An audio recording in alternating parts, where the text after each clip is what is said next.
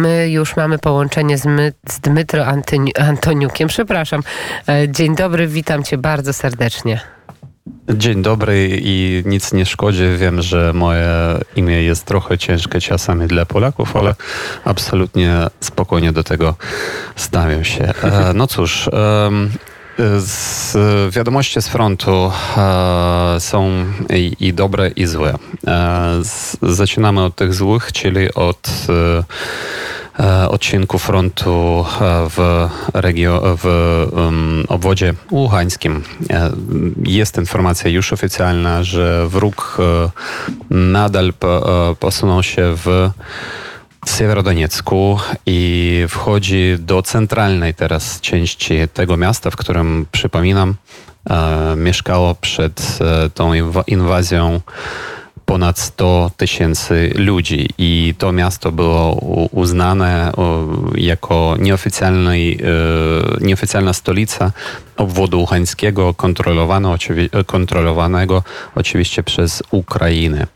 E, także wróg e, jest już, można powiedzieć, że w centralnej części tego miasta tam toczą się walki ale mm, też e, no nie ma takich e, w, w mm, ukraińskich media panicznych jakichś e, nastrojów, natomiast mówi się o, o tym, że nasze wojsko, nasze wojsko, które tam broni się, ono, jego główna zadacza była, żeby powstrzymać jako mogła dłużej wroga i wybić tego drogę wroga wroga jakomogo więcej.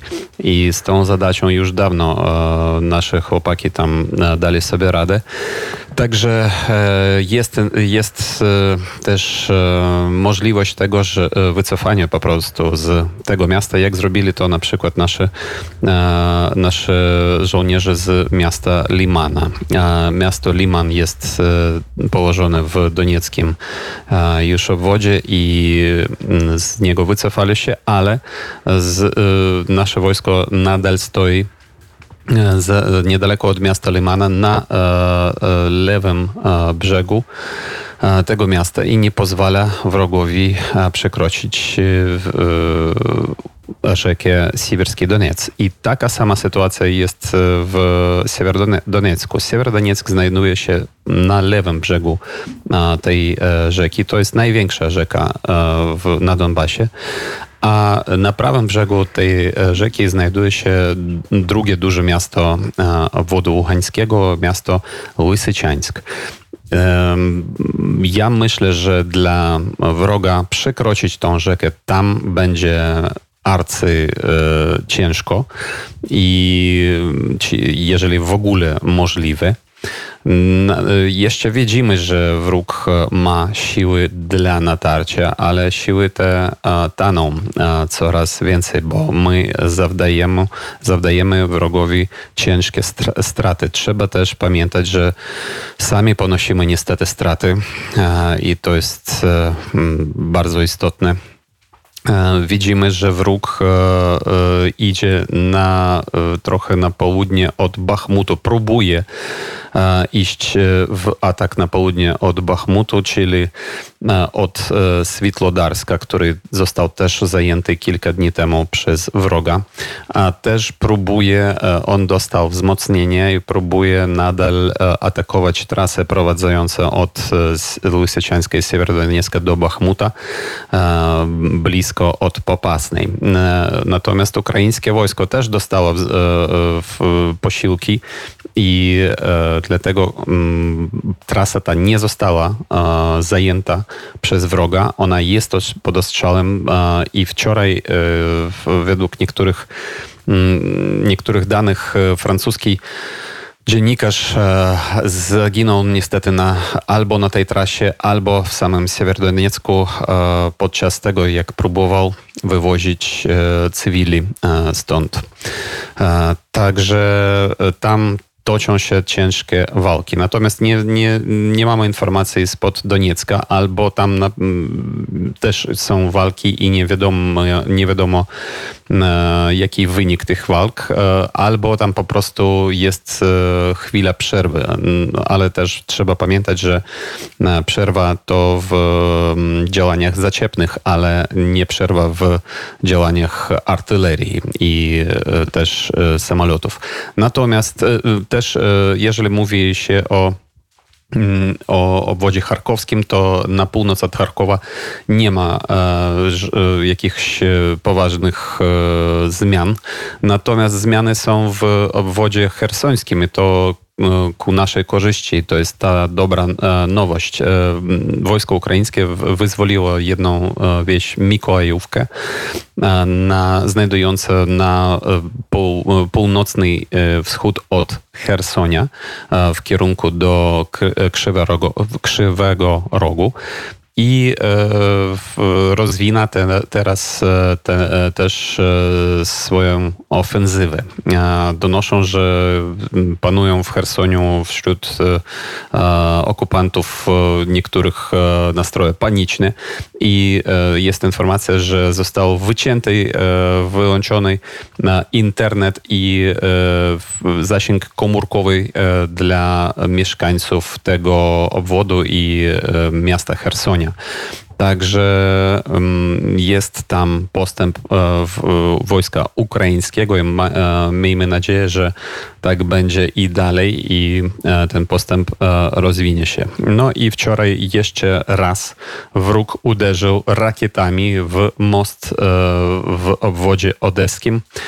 E, most już e, częściowo zrujnowany, most kolejowy i e, samochodowy w miejscowości Zatoka znajdującej, którzy